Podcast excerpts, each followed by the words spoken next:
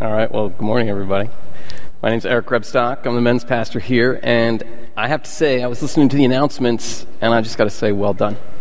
Uh, it is such a privilege to be part of this body of Christ, and uh, and I was just listening to the numbers and the number of volunteers and the number of donations and the, the way that we get to partner with people, uh, and just great job, great job. I just wanted to say that.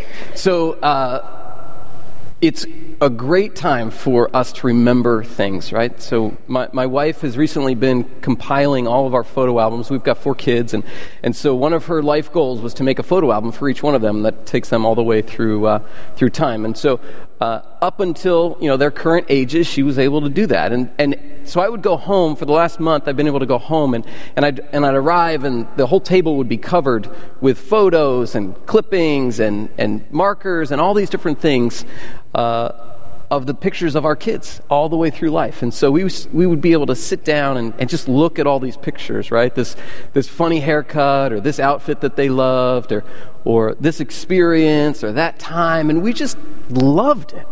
You know, and you start to think about how much life changed when we had kids. I mean, at some level, I don't even remember what life was like before having kids, right? I don't remember what it was like to have time or money or energy or rest, you know, all these different things that, that you parents know precisely what I'm talking about. And, and so that was good for us to remember, right? It's good to remember. And so I don't think that God has a photo album of Jesus' life, right? But if He did, I wonder what it would be like to sit next to Him and have Him go back through Jesus' life when we get to spend our time with him in glory. I mean, imagine, you know, he, he kind of goes to the back and he says, Ah, you know, I love this one. This is where he returns the righteous Redeemer on that great white horse. It's beautiful. The Alpha, the Omega, the beginning and the end. He, he did it all.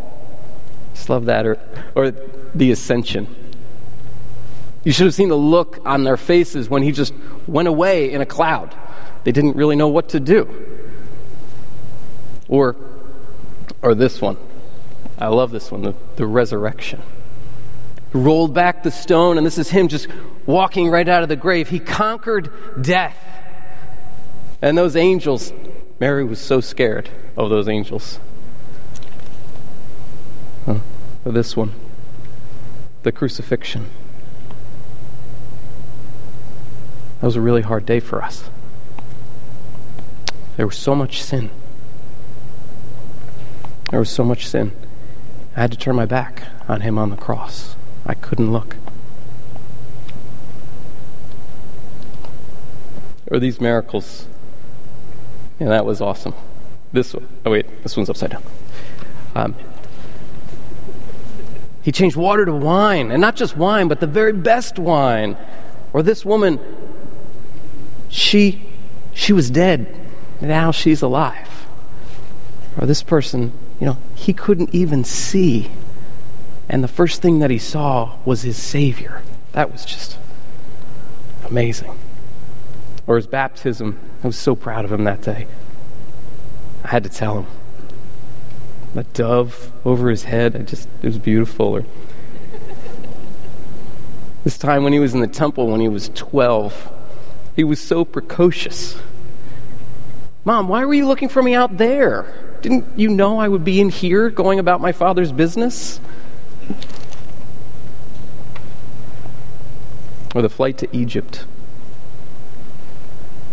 They had to rush out of the house. I mean, you can see the guys are coming around the front of the house and they're running out the back on their way, right? It was so scary for them. They barely made it out. Or these wise men Three guys, they look like kings. I mean, who walks for two years to see a baby? But they knew when he was born that the world changed and they wanted to worship the world changer. And then this, this one's my favorite. This was the day he was born. It's the most amazing time in history. The world was never the same. Everything changed the day he was born. Yeah, amen. And so the world has still changed, right? Because Jesus changes everything. And so if there's one thing that I want you to get today, it's that the birth of Jesus changes everything. You know, during the Christmas season, baby Jesus is everywhere, right? We've taken the King of Kings and we've turned him into common thought, right? He's the epitome of the ubiquitous baby Jesus. And all of a sudden he shows up, right? He's nowhere all year long, and then he shows up on every Christmas card, and he's in the mall, and he's lit up on your neighbor's front lawn, you know, all night long so you can't sleep. Like he's just everywhere. And he's even in Hollywood, right? And we see this, this rendition, right? Hollywood, it's movies, but still, it's some idea of what society is like. And so we're going to look at a clip here, and it's funny. All right, and I'll say, out of all the people that saw it, maybe the person who laughed the most was Pastor Marty. So you can laugh at this. A couple things you should know, right? One, this is not necessarily me condoning this movie. You can choose on your own. Two, the quality is just not the greatest. I had to talk Pastor Nick into letting us show this particular clip, so you can see how technology kind of wanes uh, over the last 12 years. So, so take a look at this. It's, for us, it's a perfect example of how we take Jesus so lightly and we turn him into this spiritual ATM machine. So take a look at this. Supper's ready. Come on, y'all. Been slaving over this for hours. Dear Lord, baby Jesus, or as our brothers to the south call you, Jesus, we thank you so much for this bountiful harvest of Domino's, KFC, and the always delicious Taco Bell. I just want to take time to say thank you for my family, my two beautiful, beautiful, handsome, striking sons, Walker and Texas Ranger, or TR, as we call them. And of course, my red hot smoking wife, Carly, who's a stone cold fox. Mm. Also, want to thank you for my best friend and teammate, Cal Naughton Jr., who's got my back no matter what. Shake and bake. Dear Lord, baby Jesus, we also thank you for my wife's father, Chip. We hope that you can use your baby Jesus powers to heal him and his horrible leg. And it smells terrible, and the dogs are always bothering with it. Dear tiny infant Jesus, we- Hey, um, you know, sweetie, Jesus did grow up. You don't always have to call him baby. It's a bit odd and off-putting to pray to a baby. Well, look, I like the Christmas Jesus best, and I'm saying grace. When you say grace, you can say it to grown up Jesus or teenage Jesus or bearded Jesus or whoever you want. You know what I want? I want you to do this grace good so that God will let us win tomorrow. Dear tiny Jesus, your golden fleece diapers with your tiny little fat balled up fist He was a man. He had a beard. Look, I like the baby version the best. Do you hear me? I like to picture Jesus in a tuxedo T-shirt because it says like, "I want to be formal, but I'm here to party too." Because I like to party, so I like my Jesus to party. I like to picture Jesus as a ninja fighting off evil samurai. I like to think of Jesus like with giant eagle's wings Yeah. and singing lead vocals for Lynyrd Skynyrd with like an angel band, and I'm in the front row. Hey, Cal, why don't you just shut up? Yes, ma'am. Okay. Dear eight pound, six ounce, newborn infant Jesus, don't even know a word yet. Just a little infant, so cuddly, mm. but still omnipotent. Mm. Thank you for all your power and your grace, dear baby God. Amen. Amen. Amen. Let's dig in. All right. Okay. So, so that's funny, right?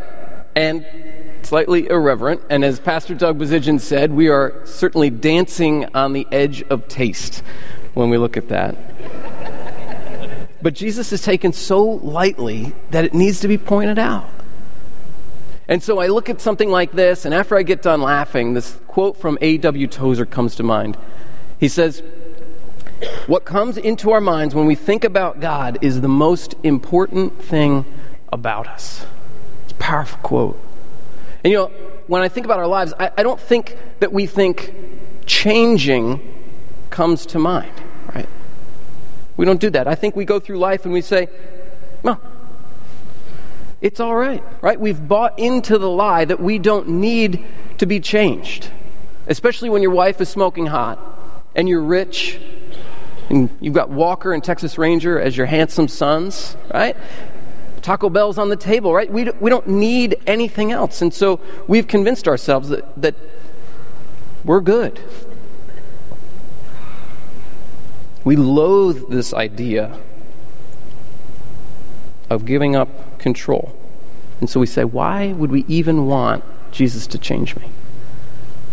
Why would we even want that? There's this uh, question that Jesus asks in Matthew chapter 16.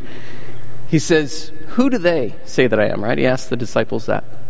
And they say, Well, you're John the Baptist, or you're Elijah, or you're Jeremiah, or you're one of the prophets. And he says, Okay. And he asks this simple and deep and powerful question. He says, But who do you say that I am? And it was simple and deep and powerful because it cut right to the heart of it. And the answer that they gave changed their lives. They said, You are the Christ, the Son of God, the Messiah. You see, the nation of Israel had always been looking for the Messiah.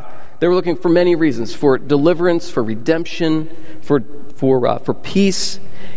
And at that time, when Jesus was born, every man, woman, and child that was Hebrew would have known all of these prophecies through the, all, all of the Old Testament, which was the only testament at that time. You know, uh, scholars say that there are some 300 prophecies that point to Jesus. And some of them are prophecies uh, about the covenant, or some are lineage, or locations, or travel, or, or, um, or miracles. Young women at that time that weren't married would have grown up wishing and wanting and hoping that they could be the Virgin Mother. They all looked in expectation that maybe they were the one. So for generations, prophecies just like these two were held to, as what a reminder was to come. Take a look at these. But you, Bethlehem Ephrathah, though you are small among the clans of Judah, out of you will come for me one who will be ruler over Israel, whose origins are from old, from ancient times. Or in Isaiah 7, therefore the Lord himself will give you a sign. The virgin will be with child and will give birth to a son, and you will call him Emmanuel. And all these and many more point to the miraculous birth of the Messiah. They point to the birth of Jesus. So we're going to take a look at this Christmas story that you're so familiar with. In Matthew 1, starting in verse 18, it says this Now the birth of Jesus took place in this way. When his mother Mary had been betrothed to Joseph, before they came together, she was found to be with child from the Holy Spirit. And her husband Joseph, being a just man and unwilling to put her to shame, resolved to divorce her quietly. But as he considered these things, behold, an angel of the Lord appeared to him in a dream, saying, Joseph, son of David, do not fear to take Mary as your wife, for that which is conceived in her is from the Holy Spirit. She will bear a son, and you will call his name Jesus, for he will save his people from their sins. And all this took place to fulfill what the Lord had spoken by the prophet. Behold, the virgin shall conceive and bear a son, and they shall call his name Emmanuel, which means God with us. And when Joseph woke from sleep, he did as the angel of the Lord commanded him. He took his wife, but knew her not until she had given birth to a son, and he called his name Jesus. So you know this story. You know it backward and forward. You have heard this story every year since the day you were born. You get it, right?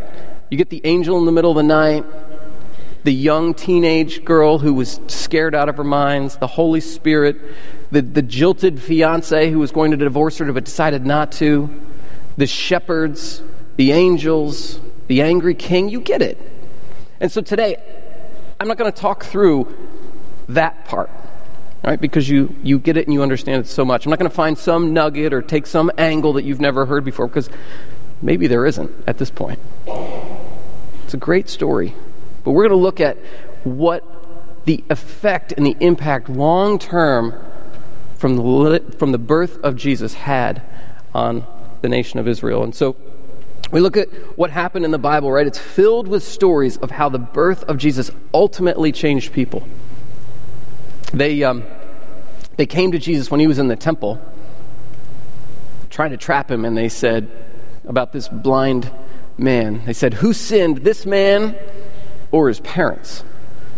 And he said, Neither, but that his life could show the glory of God.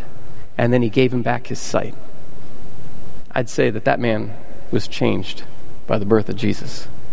Or the leper who was finally able to worship again in the temple. He had been unclean for years, and Jesus cleansed him and allowed him, and that allowed him to go back into the temple. Or the ruler of the synagogue, right? Think about that. The ruler of the synagogue, so he's part of the religious right. He doesn't believe that Jesus is the Messiah at all right up until the point that his daughter dies.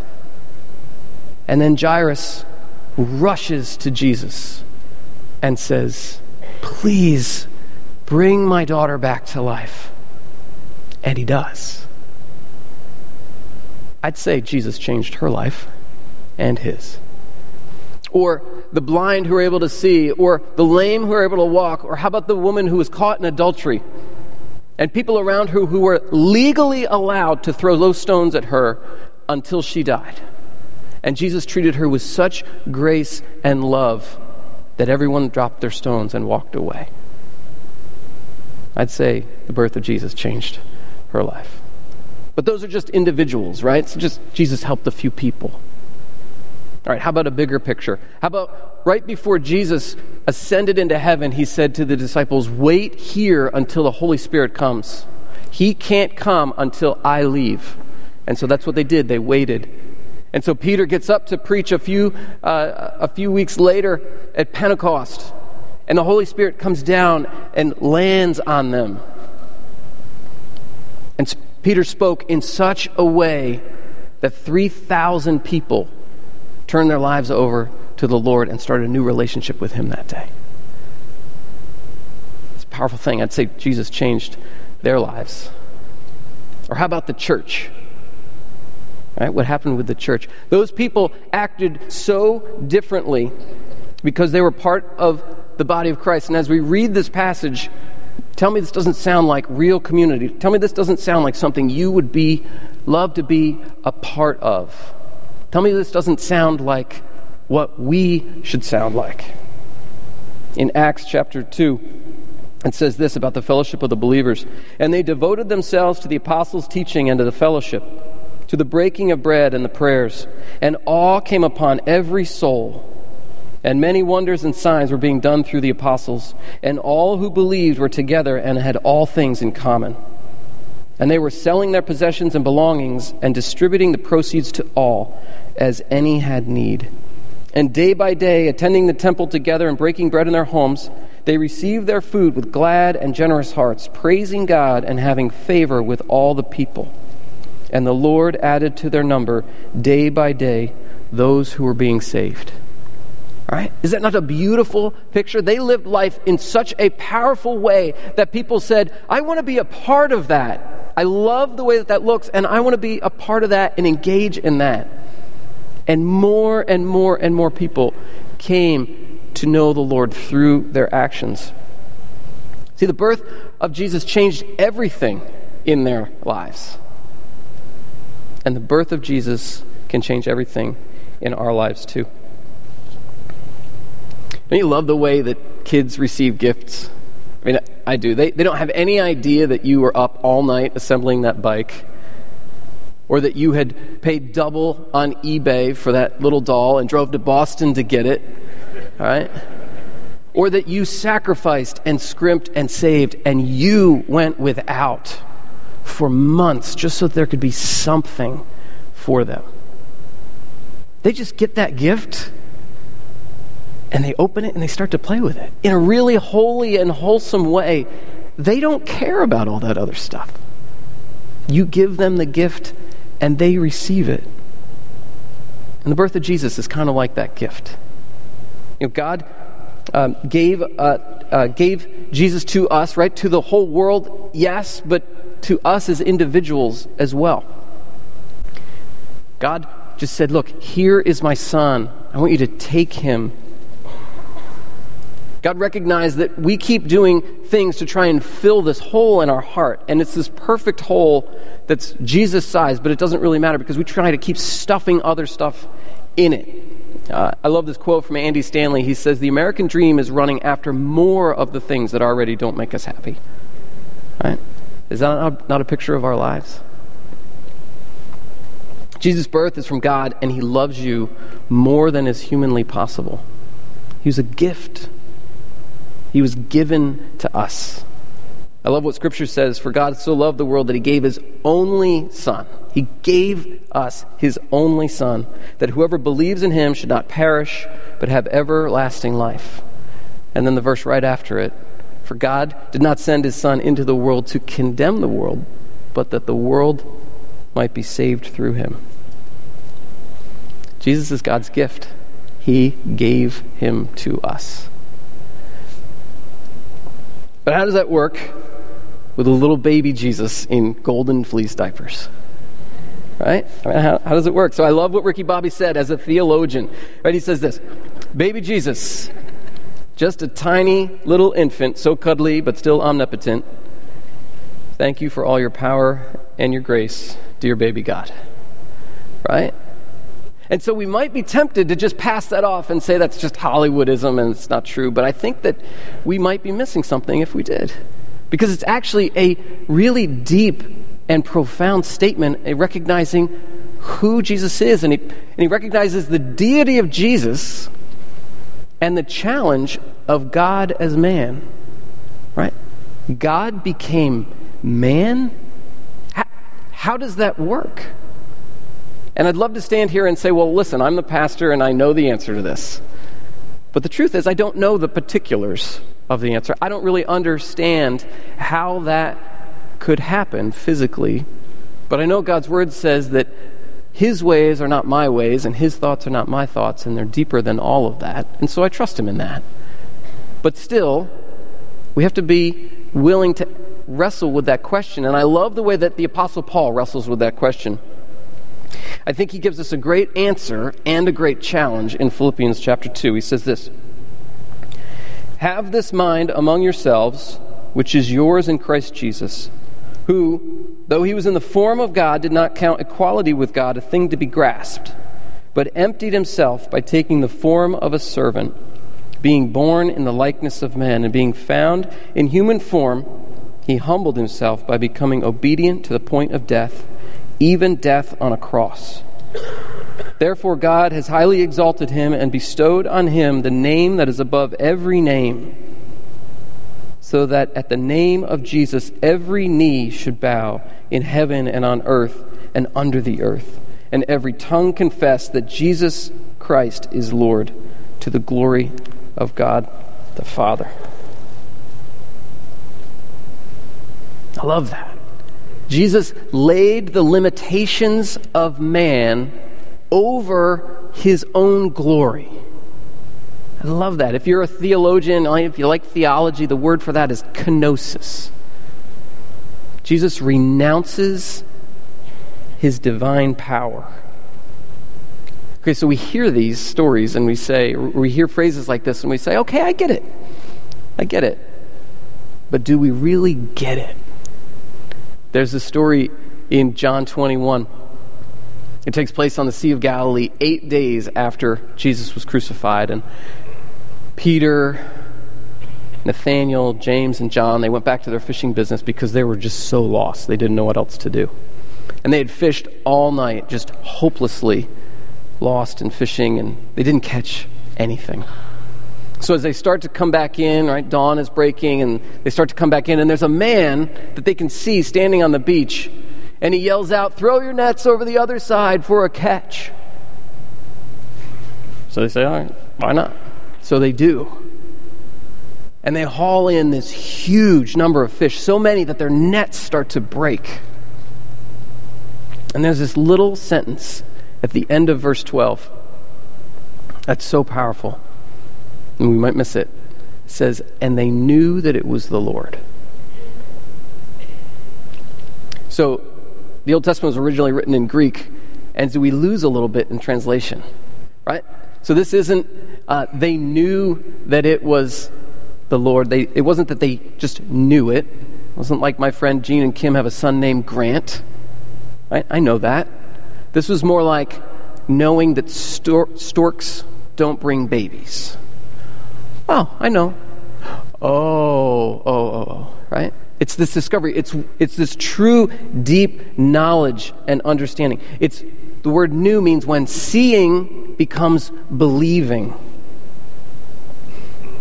In that clip, Ricky Bobby knew that he was praying to Jesus, right? Eight pounds, six ounce Jesus, baby Jesus. He knew that, but he didn't know that he was praying to Jesus. Our interaction with Jesus at Christmas in America is so common. It's kind of like that sign that sits out behind home plate, right, in a baseball game. It says John 3:16. And we go, "Oh yeah, John 3:16. That's that verse about how Jesus died on the cross and saving us from our sins and all that." Yeah, I see the sign. And we see the sign, but we don't believe the sign. And truly knowing it, when seeing actually becomes believing, that's when the birth of Jesus changes us. Um, if, you got, if, you, if you spend enough time with me, you'll hear me say this phrase every man has a story, because every one of us has a story. And so it's true for my friend Steve. He has a story well, and uh, he has a story as well. And, and the first half of his story was lived out in amazing fashion. He had it all. He had it all. 5,000 square foot house, years in business where he made seven figures, world famous business deals that people still talk about today. He had a beautiful wife, and I mean, stunning, beautiful. Uh, she was a runner up for Miss Ohio, beautiful. And, and oh, by the way, she had two PhDs. She's just brilliant. He had it all, right up until he didn't. And so his wife started to not feel well, and they took her in for some tests, and they found out that she had Parkinson's. And so, he, for a couple of years, he cared for her at home until he just couldn't anymore. And she went into a long term care facility, and it cost him his fortune, very literally. Life was hard for him. She was held captive as her health degraded more and more. Just this rigid form of his wife that he used to know. They tried this experimental Botox procedure and it was successful. And he called me in tears and he said it worked. She was able to hold my hand for the first time in a year and a half.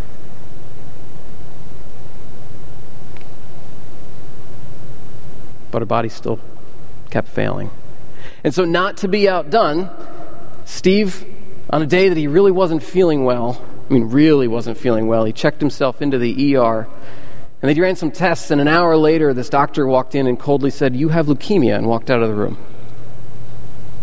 And Steve spent the next 66 days at Cooper on the edge of death a lot of the time. And he left there feeling pretty well, except he had to go back and see his wife, whom he hadn't seen for two months. And he was in between the hospital and a bone marrow transplant in Ohio. And so he drove down the street here and he went and said goodbye to his wife, whose health had failed so much, because he knew that he wasn't going to see her again. And he drove out to Ohio and the day that he got there, his wife passed away. And he drove all the way back here. We had the funeral here a year ago.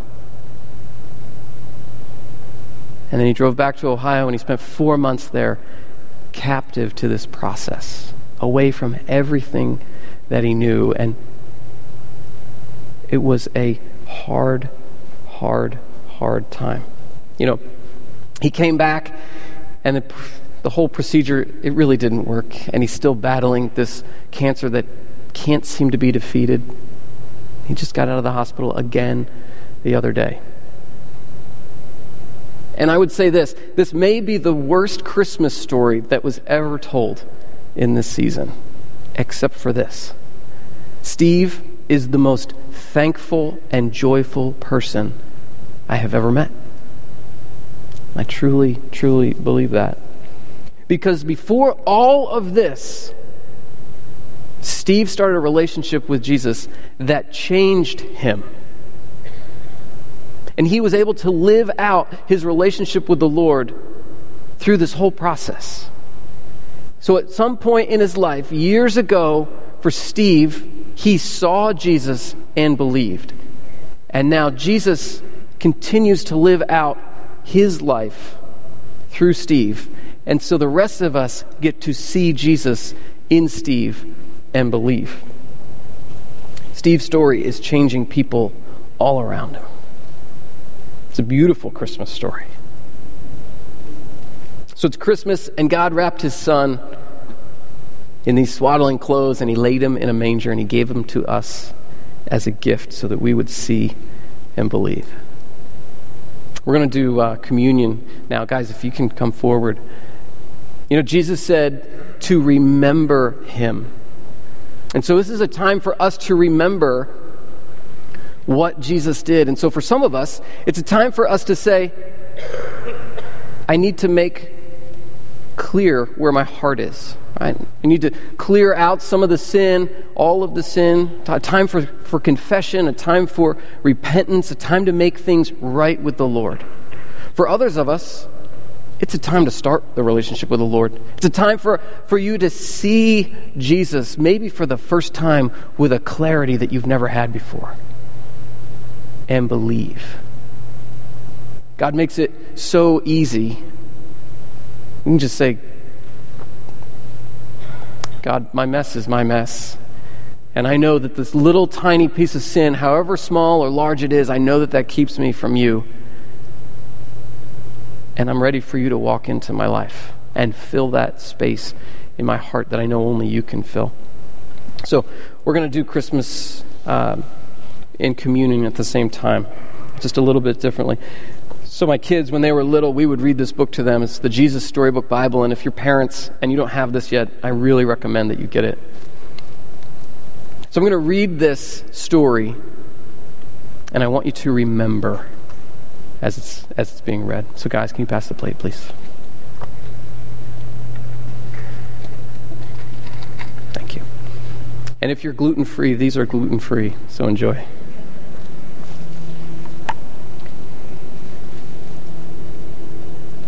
Everything was ready.